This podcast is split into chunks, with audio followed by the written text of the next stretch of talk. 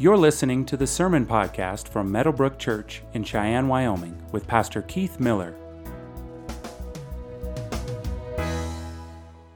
Our scripture today is going to be Psalm 8. Um, if you have your Bibles, go ahead and open those and please remain standing.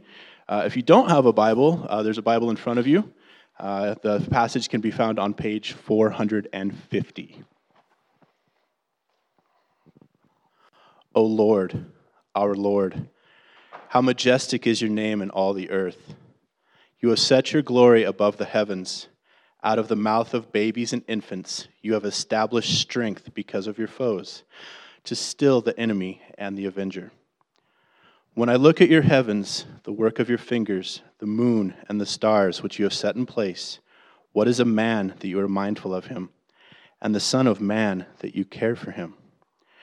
Yet you have made him a little lower than the heavenly beings and crowned him with glory and honor.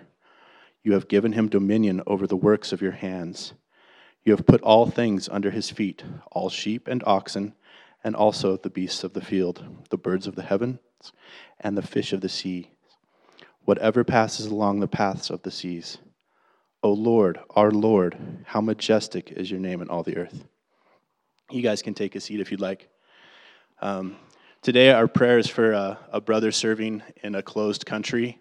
Um, because of that, I will not be mentioning his name, but Jesus knows his name. So, uh, dear Lord, we pray for your for our brother in Christ that uh, he's serving in a in a dangerous land in a dangerous time, and we just ask that you give him the provision that he needs, keep him safe, keep his family safe, and open the hearts and minds of those that he comes in contact with, including government officials. It's in your holy name we pray. Amen. Good morning. How you doing? Bright-eyed and awake and extra coffee, maybe. Uh, the ushers are going to come forward and take the morning's offering. If uh, you're visiting with us, we're so happy you're here. We do not want you to feel obligated to give. But again, if you can just let us know how you found out about us, that'll be fantastic.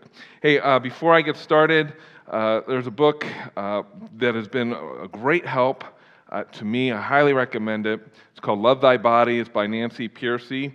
Uh, she's a Christian apologist, uh, philosopher, um, a great thinker, and uh, just, just brought this up just because I thought this is a book. Uh, if, if, you're looking for a book to read uh, related to what we've been talking about the last, you know, two weeks, and then and then today, I'm just going to kind of um, not address exclusively same sex attraction. We're going to talk about just what does it mean to be a, a, a human being, a person. Uh, she's got a lot to say in her book about that, and so highly, highly recommend it. It was very helpful for me. I get to use my new uh, table, pulpit, whatever you want to call this thing. I can actually put my Bible here and my iPad here, so it's pretty cool. Nobody else is excited, but I am. Um, well, question that I want to start off asking this, this morning is, is this is what makes you you? Like who are you? Who am I? That is, uh, that is a profound question that, uh, that, that is, is good to ask. Uh, related to that is purpose. What is my purpose on this earth? I think you need to answer, Who am I? Uh, before you can answer, What is my purpose? Why do I exist? Uh, I said a couple weeks ago, we had Brady come and share last week. If you missed last week, I highly, highly recommend you go online, listen to his story.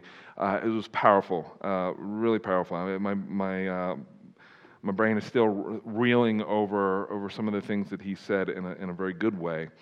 Um, but what I said a couple weeks ago, I started off with talking about the LGBTQ uh, community and how I have, uh, when, when, I, when I talk about the, that community, there are, there are faces that I have in, in my mind. I have a friend who is in that community, identifies as as being not only same sex attracted, but is uh, fully engaged in, in that lifestyle. I talked about how the pain that many in, in the LGBTQ community experience, that the suicide rates are significantly higher than heterosexual uh, attracted individuals. Um, for a reason, because, because it's real. And what you heard last week, if you were here last week, what you heard from Brady's story is just gut wrenching. It's, it's, it's, I mean, it was like, a, for me, a dagger to my heart, and just how multiple times he contemplated ending his own life. I'm convinced that the heart of the conversation over same sex attraction is the question of what it means to be a person. I was asked this uh, yesterday.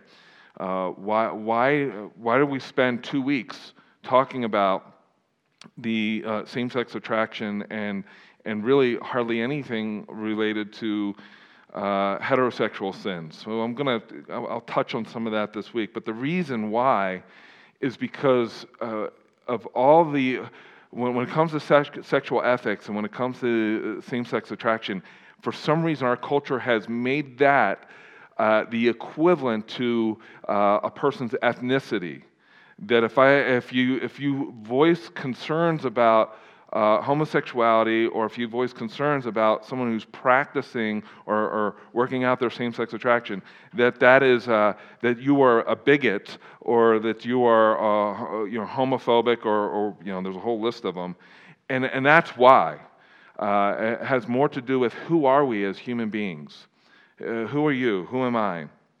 And so uh, the philosopher, Judith Butler, a philosopher who is uh, the found, considered the founder. I don't know if she would attribute herself as being the founder, but, but attributed to being the founder of queer theory, said the following, and I just want you to see the statement, and I'm just going to uh, that will be pretty much the most that I'll, I'll, refer to the LGBTQ community in this, in this sermon. So she said this We act as if that being of a man or being of a woman is actually an internal reality or something that is simply true about us, a fact about us.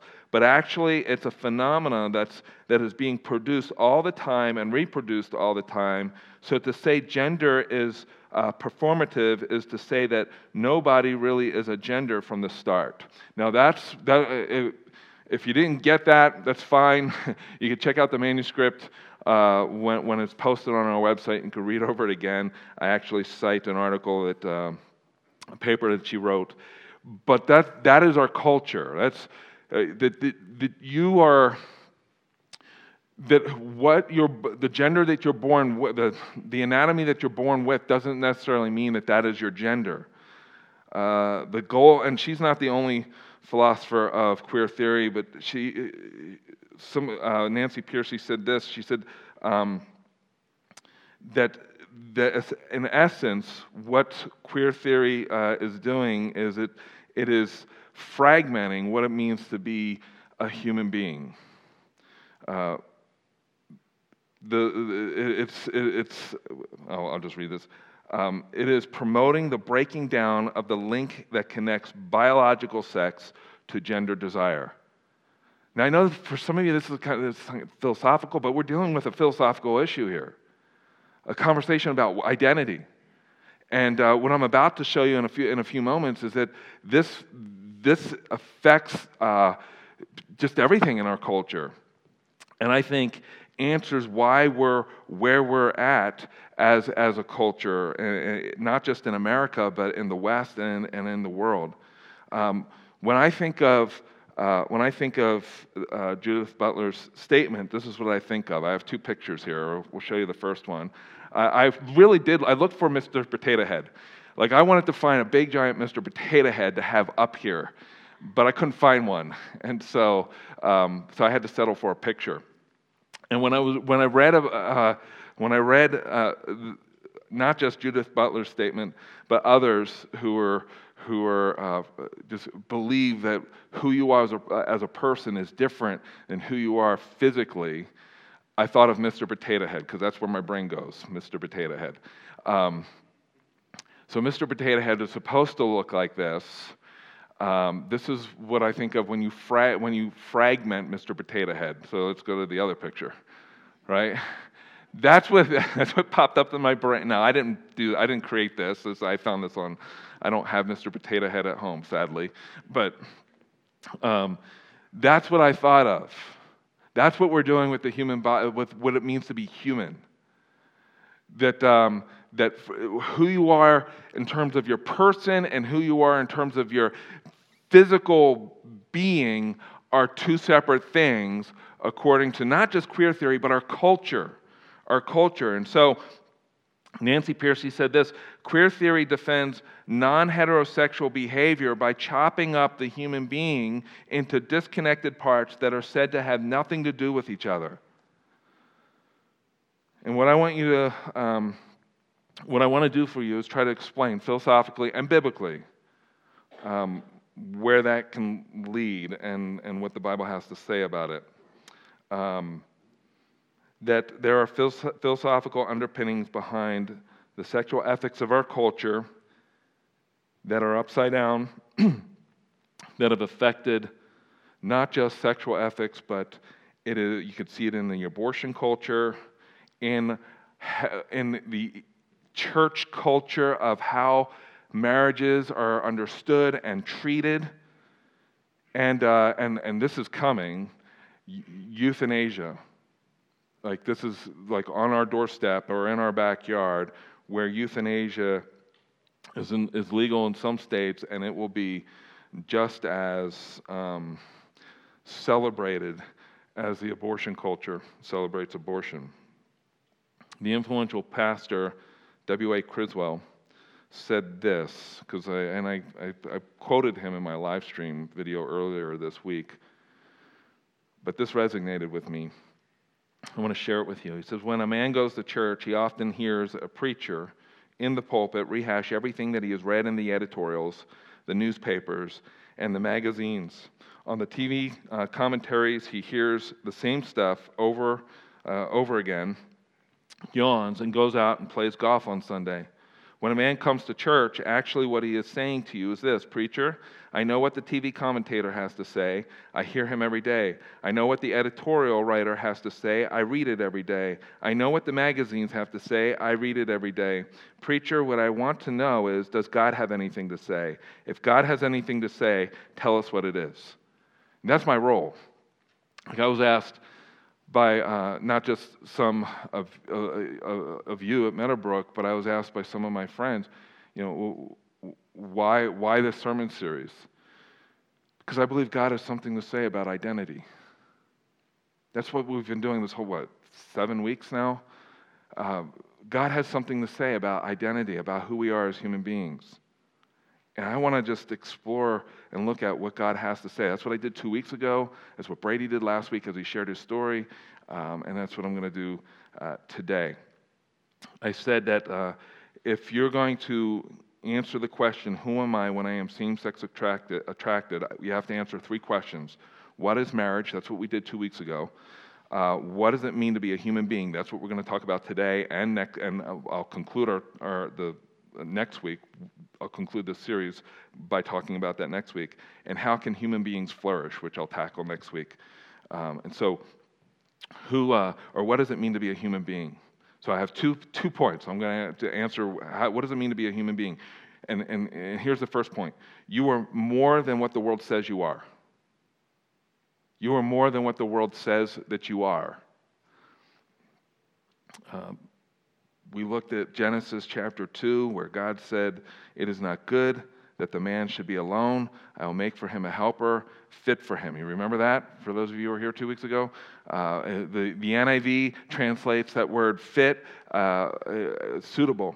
And uh, the ESV, you know, is, is the word fit. There's a, a, conjunction or a compound word that is used that, that the translators uh, did the best that they could to translate that word. Uh, the, the first part of the Hebrew word means like, and the second part of that word means against. That literally, literally, that, uh, that passage in Genesis chapter 2, verse 18 is translated, and it will be on the screen here. I think I have it on the next slide. It is not good the man should be alone. I will make him a helper like different for him. like him in that she, she will be human and created in the image of God, and dislike him that she will be female, but equally created in the image of God. That's what we talked about two weeks ago.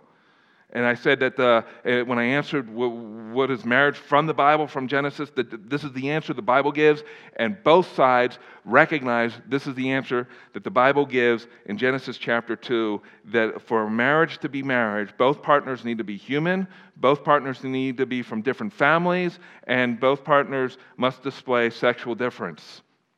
That's what, and so you need to answer that before you answer what does it mean to be human? Because to be human, according to Genesis chapter 2, it involves who we are physically. See, see well, not just spiritually, but physically, created in the image of God. And to be human, listen, to be human has nothing to do with your sexual preference. Nothing. I hope that, you know, if you're here last week, you got, that's what you heard from Brady. It has nothing to do, do with sexual preference, everything to do with bearing the image of God. According to Nancy Pearcey, again, I'm quoting her, the key to understanding all the controversial issues of our day is that the concept of the human being has likewise been fragmented into an upper and lower story. This dualism has created a fractured, fragmented view of the human being in which the body is treated as separate from the authentic self. That's what she said. And so I have a slide, a diagram that I'm going to show you on the screen. this is, I, I, wish I had a whiteboard. I would have wrote this out for you, but this is the best I can come up with. Uh, that our culture says that who you are as a person is different than who you are as a body. Is this resonating with any of you? Like, so how, regardless of what you're born with in terms of anatomy, who you are as a person is different than who you, who you are biologically. Who you are as a person has moral and legal standing. What you, in terms of your body, uh, is, is expendable. It's an, is an expendable biological organism. Is that resonating with you? So here, here's where the, the, the philosophical arguments go. Uh, the, the fetus is just a clump of cells. It is not a person. It is, and most scientists and, and biologists will say it is a body. It is human, but it's expendable. It's an expendable biological organism. But because it is not, a, he or she is not a person, that person has no moral or legal standing. Um, so it started with the first three months you can, you, you can have an abortion. And then and as, as philosophers and thinkers began to uh, wax elegant about what it means to be a person, now, now you can have, uh, you, you, can you can terminate your pregnancy up through the ninth month in most states. Why? Because it's not a person, it is a human being physically, but not a person. It has no moral or legal standing. And there are different philosophies uh, or, or, theories. So, so there's no theory that agrees with another. So, I, and I mentioned this in the e letter that I sent out. Uh, I believe I, I mentioned it in the e letter that I sent out. And I'm not going to quote a bunch of theories uh, for you, but what I will tell you is that um, there are several. There are several theories, and two of the most popular, from what I've read, are the social criterion theory, which basically says this that you are a person whenever society recognizes you as a person or whenever someone cares about you. That's when you're a person. That's one theory. Another theory is the gradient theory, which proposes that, a pers- that personhood comes in degrees and you can have more or less of it. So that answers the question for some who are wrestling with uh, a, a, an infant or a, a fetus that's in the womb.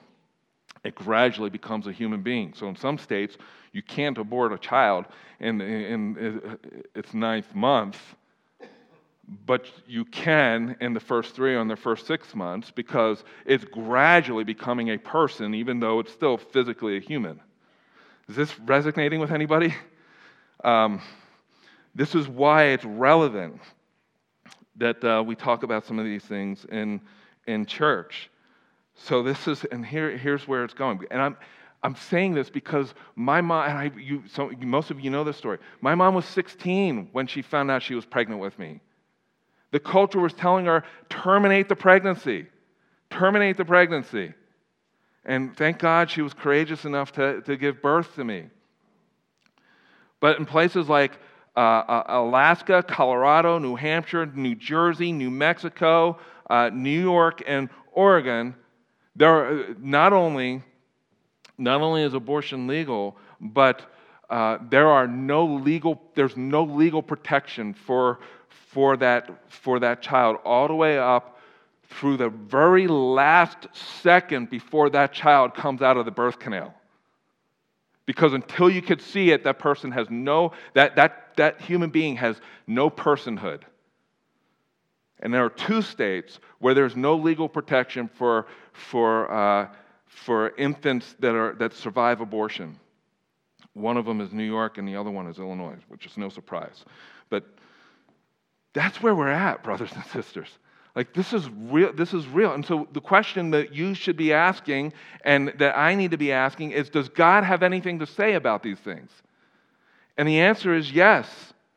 Like, if you've heard nothing throughout this whole series, of, uh, of identity, you are fearfully and wonderfully made in the image of God, and that includes your personhood and your physical body. And so when you read Genesis, God, God doesn't say, and God, uh, the Bible doesn't say God created them male and female in the image of God. He created them uh, in terms of their brains. He said their, their whole being, that their, their spiritual being and their physical ness is, is what constitutes being a human being created in the image of God. And as a human being, you have worth. You are valuable because you bear the image of God. You are, you are wired by the creator of all the galaxies in the, in the universe to, to know him and to, be, and, to, and to worship him and to dominate and manage the earth and care for it and to fill it with, with Yahweh worshipers, with God worshipers. That's, that's Genesis chapters 1 and 2. Personhood theory, and that's what this is called, by the way, with, with the, the diagram that I had on the screen. It's called personhood theory. That's personhood theory. It's, uh, uh, it's all over the spectrum. There's like, I think I've read five or six different theories that classify as personhood theory. What constitutes personhood? Because until you can answer that question, so they say, uh, then that person has no value. So here's where euthanasia comes into play. If you're dying of terminal cancer, or, or you're in a veg- vegetable state, you're no longer a person. You're just a human being and therefore have no worth. You see where this is going? Um, and so, does the Bible speak into this? Absolutely. God has something to say about it. Um, the unborn human is, is both a person and a being at the same time. The question we ought to be asking is not what do theorists say, not what does the media, not what the, the, does the media say, not what does my, not what is my community saying, but what is what does God say? And and I will I have to let you know, like, and I, if you're visiting with us, um, and, the rest of you are part of Meadowbrook, you know this. If you're visiting, visiting with us, maybe you don't know this. I believe this is the Word of God. I believe it's authoritative for life. I believe everything in it tells me about how I ought to live my life and, and everything I need to know about life. It doesn't tell me everything about life, it just tells me everything I need to know about life. That I am fearfully and wonderfully made in the image of God. And if you don't believe this, then, then, then it leaves room for you to adopt the personhood theory. But if you do believe this, there is no room for that that according to the Bible, what God has said about the human being is that we are humans uh, who have been individually formed by the power of God, knitted together by God, and fearfully and wonderfully made in the image of God. Period. Every single one of you has worth, regardless of disability, who we're going to hear from somebody next week who, who is spinal bifida, uh, who's a member of, of Meadowbrook. She's going to share next week. Regardless of disability, regardless of who you're attracted to, regardless of your, your, your background, regardless of what the voices are saying about you, you have worth. And the reason being is because you were fearfully and wonderfully made in the image of God. All of you your, your person and your being as, as this body, even though it's fading, right? We'll talk about that, about that in a little bit. Our bodies are breaking down. We're under a curse. There's a reason why we have disease. There's a reason why we have, you know, that we face death. There is a reason for same-sex attraction. There's a reason for, for uh, uh, adultery and, and, and divorce because we are under a curse and we are sin-broken human beings. But that doesn't mean we're not, you know, fearfully and wonderfully made in the image of God. And that does not mean that we do not continue to bear the image of God. By design, you are not a fragmented being. Your personhood and your body were always intended from the creation to be the essence, listen, to be the essence of your humanness. In other words, you are both spirit, that's your person, and you are physical, that is your body. In this personhood theory, you know, nothing's new under the sun. This personhood theory, this goes back thousands of years. You had a group by the name of a group known as the Gnostics who believed that anything physical was impure and, and bad. That's why Paul was, and I'll talk about this a little, a little later, Paul was constantly pushing against that, saying, uh, how, how, can any of you, like the Corinthian church, which are they're just jacked up, how can you doubt that Jesus or say that Jesus didn't physically rise from the grave? They were saying Jesus could not physically rise from the grave because everything that's physical is bad. And Paul said, Hello, read your Bible. God's, not, God created the heavens and the earth, which is physical. The earth is physical. And he said what? What did he say in Genesis chapter 1? Every day he said it's good. And when he created ma- uh, male and female, what did he say? It is really good. That's what he said. He wasn't just talking about females, he wasn't just talking about males, he was talking about both of us who have been created in the image of God. This is why this stuff matters. This matters.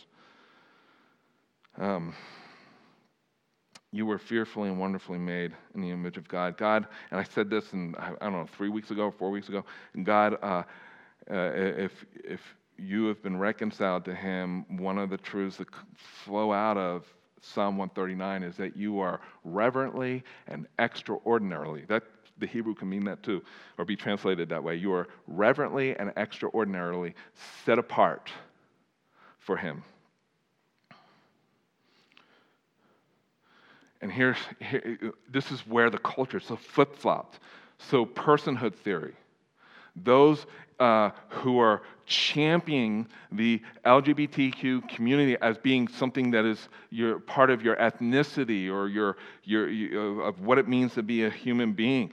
Um, and, and uh, the abortion culture and the euthanasia culture will say that they'll, they'll stand in front of you and they'll say that, that uh, we're just elevating what it means to be human, that, it's, that we're just lifting that up. Personhood theory assumes, listen, it assumes a very low view of what it means to be a human being. It assumes, and the reason why I could say that is because it assumes a very low view of the human body. And this is what it does. And this is why the sermon series I felt was so important to, to, to do. It dehumanizes you. To say that your same sex attraction is your identity, to say that your disability is your identity, to say that your singleness is your identity, to say any of those things is to dehumanize you. It is to say that you are less than what God intended you to be. It is to say that God makes mistakes. It is to say that God, it's, it's to say that God um, wastes your tears and your hurts when the scriptures from Genesis through Revelation screams that you were created in the image of God and that you have worth, so much worth, listen, so much worth that God sent his son who what? What did he do when he was born? He took on what? Flesh, human flesh, a physical body He was born as a human being. That's the incarnation. That's Christmas, right? Um, and he lived a life that, what? what? You hear me say this almost every week that, what? None of us could live, right? He lived the perfect life as the perfect human being to show us that, that he came to redeem us and that the purpose of redeeming us was so that we would be like him someday. That's why, that's why he not only lived the life we could never live, but what did he do? He died physically on a cross in your place and in my place for our sins. That's why I love what Brady said when he said, when he talked about the lady who came up to me and said, you know, I, I just can't go to, to, to, to, to meet my lesbian neighbors and to share the gospel with them because it's just too icky. And I love what Brady said to her. He said, Well, when you go home, look in the mirror and realize that Jesus hung just as long on the cross for you as he did for your neighbors. Why? Because we are fearfully and wonderfully made in the image of God. That's why. He didn't die for your cat. He didn't die for your dog. He didn't die for your, your cattle. He didn't, he didn't die for any of that. He died to redeem you and to redeem me. Because we are fearfully and wonderfully made in the image of God. And that's why Psalm 8, I had, I, I had that psalm read at the beginning of this message, which says this. Let's read this together, okay? When I look at your heavens, the works of your fingers, the moons and the stars, which you have set in place, what is man that you are mindful of him, and the Son of Man that you should care for him? Yet you have made him a little lower than the heavenly beings, and crowned him with glory and honor. You have given him dominion over the works of your hands.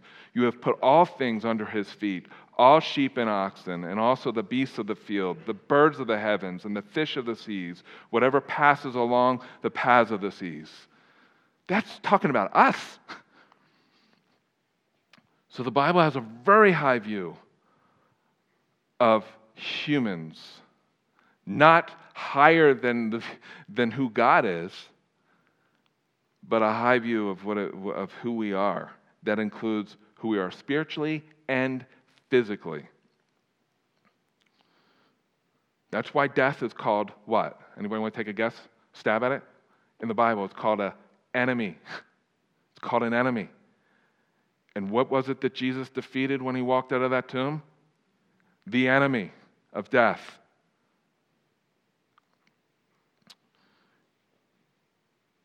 So this leads me to the second and the second point, which is you may be less than what you think you are. right? Uh, you know, you you are more than what the culture or the world says you are, and you may be less than what you think you are, because this is what personhood theory does. And, and I think it's so easy for us to fall into, uh, to, to, to, buy into the lie of personhood theory. That um, who I identify as, who I think, who I think I am, um, uh, who I'm attracted to, or what, uh, what I can, I have the authority to rewrite the blueprint of what it means to be a human being. And the Bible says, no, there's only one architect who's written the blueprint of humanity and all of creation. Who is that? It's a Sunday school answer, right? God. my seven year old, or my, not my seven, my nine year old. Say, God, right? It's not a trick question. Um, there are two ways you can pattern your life. You can, one, you can decide that what God has said in His Word is outdated or antiquated and that the better architects who speak into the blueprint of who you are are, you know, the personhood theories, theorists. They could tell you what it, they tell you what it means to be a human being, or you can agree that God has spoken and He has given you uh, the uh, given us an answer for what it means to be a human. You are fearfully and wonderfully made. You know, um, William Carey, when he went into India, uh, to bring the gospel, one, one of the things that he noticed, I don't even know what it's called, but, but when a husband would die, the spouse, the wife of the husband would be thrown onto the fires also as the body was burning. And when William Carey saw that, he, he, he was horrified. And he said, You, you, you can't do that. You can't do that. And he knew that the way to fight against that was to first proclaim the gospel into the, into the, into the culture of India, to bring them the gospel. Why? Because the gospel tells us that we are fearfully and wonderfully made. We are sinners, but we are fearfully and wonderfully made in the image of God. And because we're sinners, we need to be redeemed. And the only way to be redeemed is through the blood of the Lamb of God, who is Jesus Christ, uh, who is the way, the truth, and the life, and nobody can come to the Father except by, by him.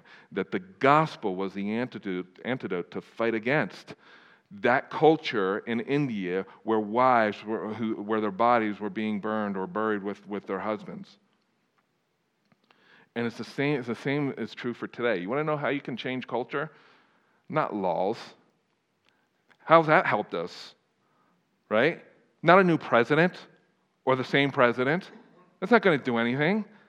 What changes the heart of man is the gospel of Jesus Christ through the power of His Word and the power of His, of His, Holy Spirit. That's what changes lives. You heard two people share their stories the last two weeks who talked about identifying as same sex attracted and, feeling, and being, being told that that was the only path for them, that was the only life for them, that there was no way that they could change. That's what the world told them. That's what personhood theory uh, theorists will, will, will tell you. And what you've heard is you heard two individuals testify about the power of the gospel to change lives.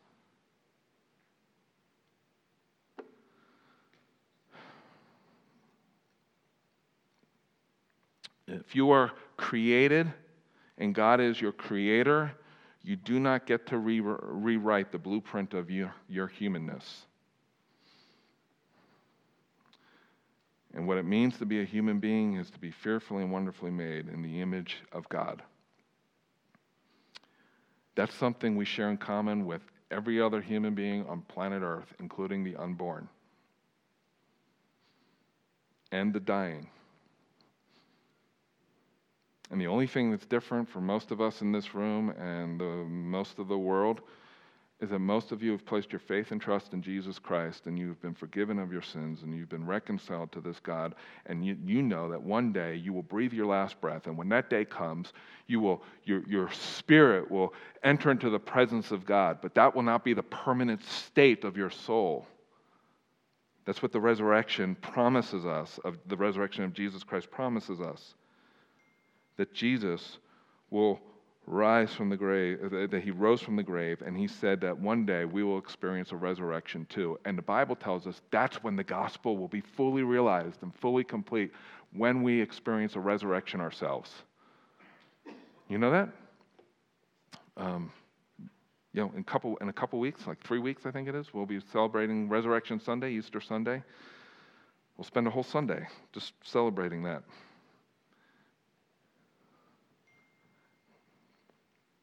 And, um,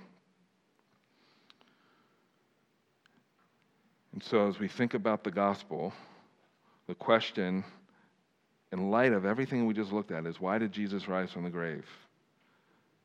Or how did he rise from the grave? He rose what? Physically, right? I already told you about that. He rose physically. And why did he rise physically from the grave? Uh, not only so that our redemption and our salvation will be, you know, that, that we guaranteed, but he did that as the Bible says, as the first fruits. Like this, he said, this is what you're going to experience one day. This is why all the disciples, all the apostles, were willing to face horrific, violent death because they knew that for them that was not going to be the end, but the beginning. That's what Dietrich Bonhoeffer said. Moments before he was about to be hung uh, at the gallows because of his role in trying to have Hitler, there's a whole other thing, Hitler assassinated. Uh, he was hung uh, on the gallows, but before he was hung on the gallows, um, uh, his, his, uh, the, the prison guard said, Well, I guess this is the end. And Dietrich Bonhoeffer, just stripped naked, looked at the guard and he said, No, for me, this is the beginning. He wasn't just talking about, I'm going to die and I'll be in the presence of God. That, that, that was certainly true, but he, he knew that this was not going to be the end. That one day he, like Jesus, would experience a resurrection, as we all will.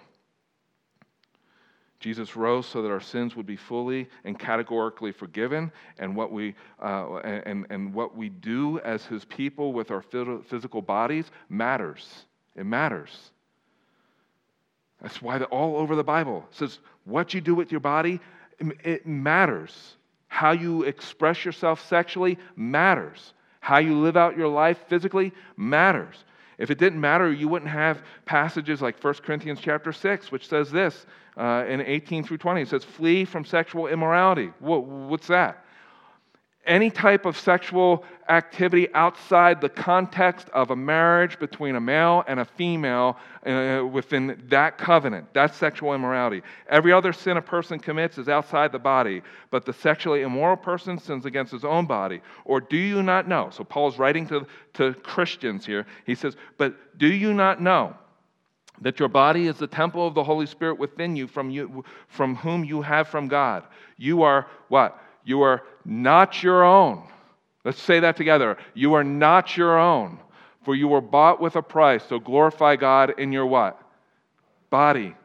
In your body. This is not just regarding the LGBTQ community. This is also for many of our brothers and sisters in Christ who have a very low view of, of marriage. This is for you who are addicted to pornography. This is for you who are flirting with another person at work or, or in your neighborhood. The sexually immoral includes all those categories, and what you do with your body matters. The, and, and, why does it matter?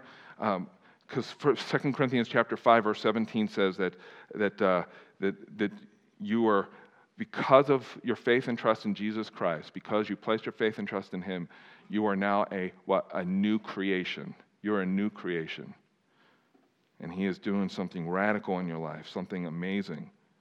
Earlier in 1 Corinthians uh, chapter 6, verse 11, which Brady pointed out, and I just want to highlight to you as I draw this to a close. He says, and he, he, he, says in verse 9 of 1 Corinthians, and I won't have the, the words on the screen, but 1 Corinthians chapter 6, verse 9, he says, Do you not know that the unrighteous will not inherit the kingdom of God?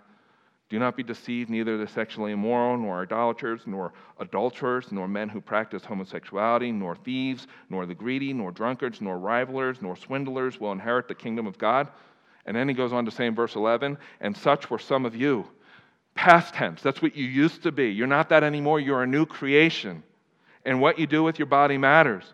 But you were washed, you were sanctified, you were justified in the name of the Lord Jesus Christ and by the Spirit of our God. That's who you are. Fearfully and wonderfully made in the image of God. And if you've placed your faith and trust in Jesus, you are a new creation, and He's doing something amazing and radical with your life.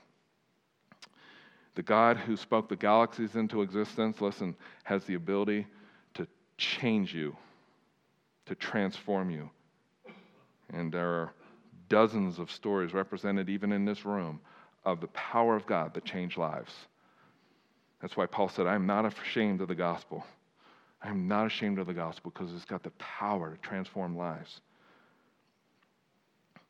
So Paul wrote to this jacked up church in Corinth. they were a mess. And, uh, and there were, some of them were saying, well, Jesus didn't rise from the grave physically, he rose from the grave spiritually.